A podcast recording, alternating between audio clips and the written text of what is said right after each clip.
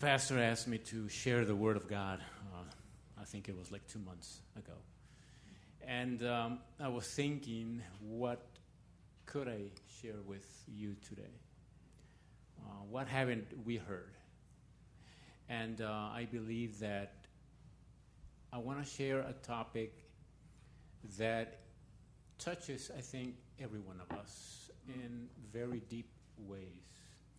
Um, and uh, many years ago, I wrote a song um, because of all the internal issues and conflicts that I was going through with what has gone in my life, um, the situations that I experienced in life, and where that took me. And um, as I was writing this message, um, I was finally able to understand um, that I am lovable, that we are lovable, that it doesn't matter where we come from, it doesn't matter where we're going, God loves us. Yes. It is us who draws away from Him. And at times, because of issues in our past, we step aside from the presence of God and our lives become a turmoil. And I want to share this song um, with you. And as you can notice, I am very emotionally um, today. So I ask that um, you will bear with me, um, have compassion on me today as I share this song with you.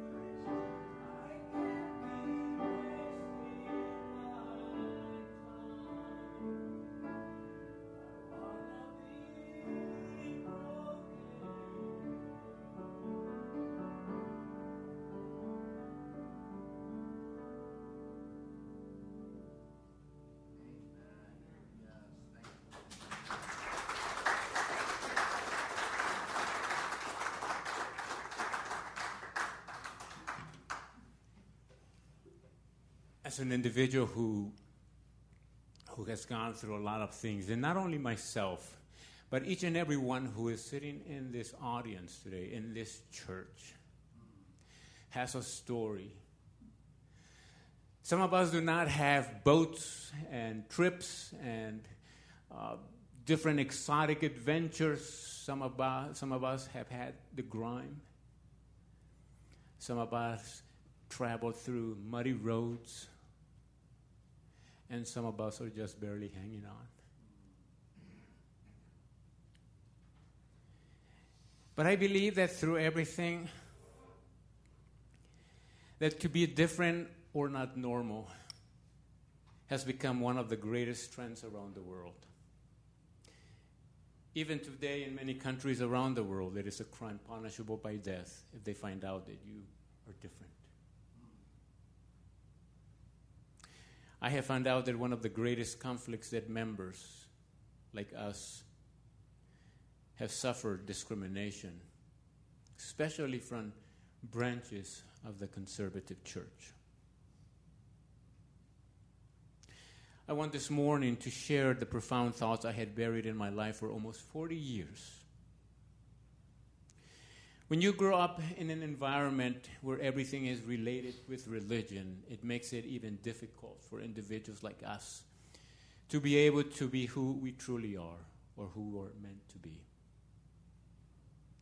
I knew I was different at the age of three, did not know what it was, my mother found out that as an early child, I had a deformity in my spinal cord, and I was required to go for swimming therapy. And because of that, um, I had to do swimming classes for the rest of my life, actually.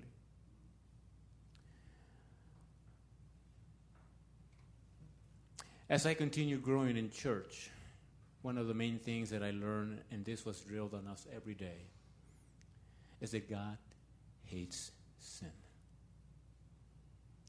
I have read the Old Testament when I was a child, logically, the children Bibles, and knew or had been convinced that my sexual identity, according to the Bible, was a sin.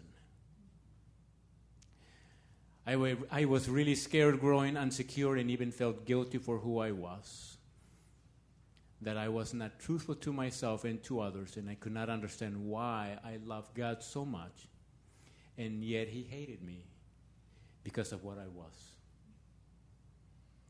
I grew up so confused, but somehow managed to, in some way, cope and live with my sexual identity and my faith. It is not easy when you grow in church and occasionally you are condemned for who you are. It took me many years to finally understand some of the passages in the Old Testament and some in the New Testament to finally understand that God never makes a mistake. It was not an error or a loophole in my conception that made me who I am today. The Word of God clearly states that it was He that formed me and every one of us. It does not matter your religion, your race, your country of origin, or the passport you claim to have. Every individual that is born on planet Earth was formed by God. Yes. Amen. The prophet Jeremiah clearly says it that the Creator knew us, that we were sanctified before we were born. So, where do religions and denominations get the idea that those that are members of our community are hated by the Creator. Can God make mistakes? The simple and unedited answer to that question is no. We have been sanctified by the Creator. The prophet Jeremiah never says that we have been cursed by the Creator. And the Creator also has a plan for each and every one of us as well. Jeremiah 29 11 says, For I know the plans I have for you, declares the Lord. Plans to prosper you and not to harm you, plans to give you hope and a future. The next thing that we must understand once we know that we are created with a purpose, that we have been sanctified and were formed by the Creator is that we are loved. Many of us have grown in church and have memorized Bible verses, either for some form of competition or maybe at Bible camp. Whatever the reason you memorize Bible verses, we fail to understand the true meaning of what they mean. Yes, we hear that the Creator loves us, but for some of us who did not grow up with a paternal influence or maternal influence or both, it is not easy to understand that someone who we can't even see, hear, touch can love us so much. The Word of God says that He loves us so much that He sent His Son to die for us. At times we have been led to believe that God cannot love someone like me. But then again John 3:16 clearly defeats that because it says that God so loved the world. It did not say that God loved only straight individuals or that God chose a specific social group to love. No. The Word of God says that He loved the world. That includes you and me. Yes. When we are able to understand this simple truth, we realize that we have missed so much. And even some of us have left church because we were constantly criticized or condemned. What is my response once I understand these two true facts? The psalmist says it very clearly I praise you because I'm fearfully and wonderfully made. Yes. Your works are wonderful. I know that full well. Is there someone this morning in the house of God that can state the same thing today? Yes. At times I would wonder while growing up in the orphanage in Ecuador, was I a mistake? Mm. Why did my parents give me away? Many questions would come up in my mind. I was always put down because of my teachers. They always thought that I was dumb.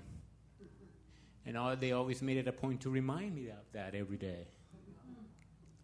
Why God would create an individual not that intelligent. These were some of the many cries that I would pray at nights. At times it seemed that my eyes would dry up because of the many tears I would shed those nights. Understanding this third point would become crucial in my life. Hey, I've been ministering since I was very young. I went to Bible school have read the Bible backwards and forwards, and yet all that knowledge could not enlighten the question I had had for so many years. I am very thankful that God brought into my life my former spouse, who during the 10 years we were together taught me to love myself and to accept love. Because I grew up without that in my life. It was very difficult for me to understand that and to be able to accept that from people. Once I began to open these doors that had been shut and rusted out for many years, was I finally able to understand that I was lovable and that God loved me and that there were others who truly loved me, but I would not allow them in my life. In the same manner, I knew God loved me, but I never allowed the Creator to actually open my spiritual heart and accept the love that He had been offering me for so many years. When this finally happened, I understood that I was not a mistake, that I was not dumb, that I could accomplish greatness in life. Yes. Yes, I have made mistakes. I have fallen and I have gotten up. Yes. But that would have not happened had I understood the Word of God mm. and actually believed it. The last thing that complements these three points is one of the most difficult ones for the community because we are faced each day with ridicule, abuse, fun, and even physical harm. While in Ecuador, I became one of the first individuals to begin fighting for our rights. It was a crime until 2008, punishable by prison, torture, and you could even be killed at the hands of the police or individuals who hated you. There was no complaining, and you couldn't even go to the authorities. I was beaten two times by the police, kidnapped once, tortured for one day, and my life threatened.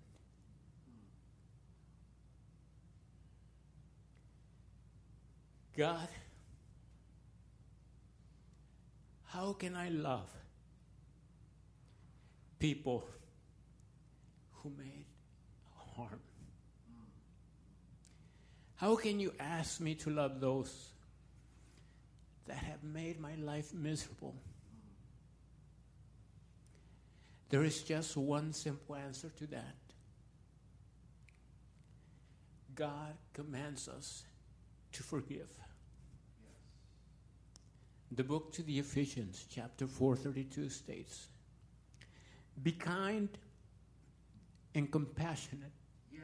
to one another, forgiving each other, just as Christ God forgave you. It is easy to read, but how difficult to do, especially to those who have hurt us so much. We must be the first ones to actually show love and not hate to those that put us down, those that mock us and ridicule us. We have to be above that. John 13 35 says, By this everyone will know that you are my disciples, if you love one another. So if we are professing to be children of God, then how will they know that we are his disciples? Thank you. It is to show them love, but also to love our community. The Word of God says, A house divided cannot stand. Oh, yes. 1 John 1, 3 1 says, See what great love the Father has lavished on us, mm.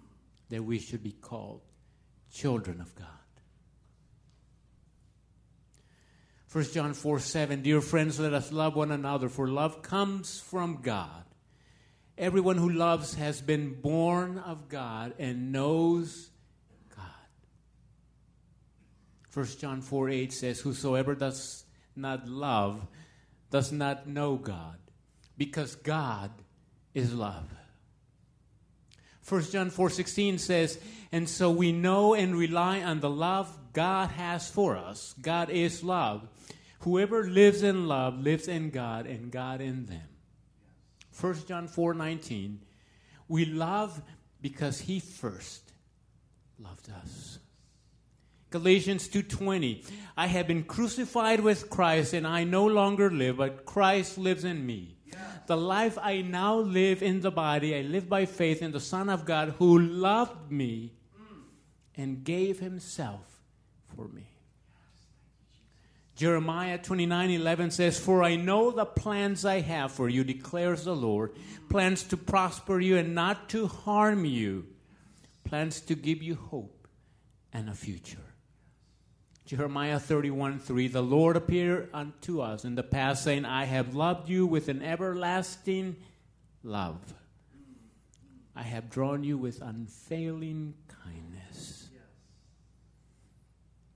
And the most popular verse that we know by heart is John 3:16 For God so loved the world that he gave his only son that whosoever believes in him shall not perish but have everlasting life.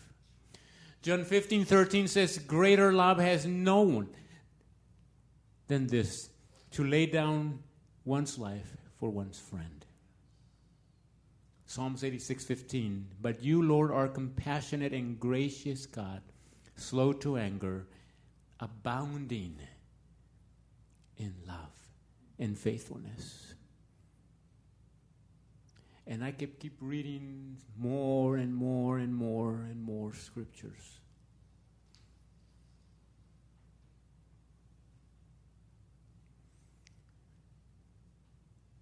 But my question for us today, this morning, is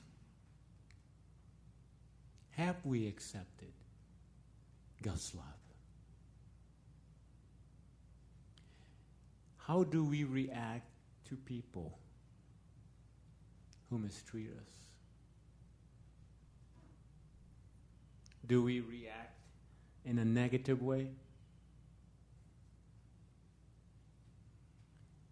I want you to visualize the last three days of our Lord. He says that he was a lamb, he never opened his mouth. While people were mocking him, making fun of him.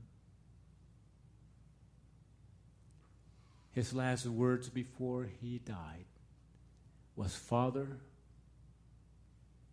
forgive them. For they know not what they do. To love is also to be able to forgive. And that is my prayer and hope.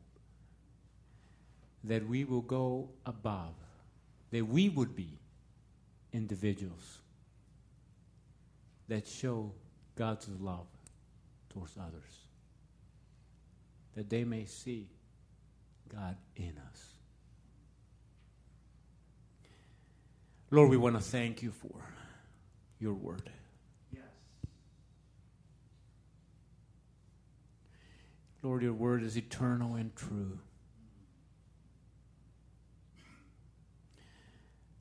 Lord, your word says that we are going to be faced with difficult times, but that you will never leave us or forsake us.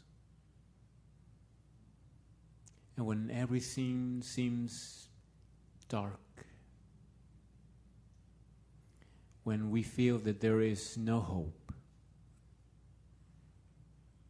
Lord, remind us that you are with us, that we only need you, that you will fight our battles. But the greatest thing of all reminds us that you love us with everlasting love. Yes. We thank you, Lord.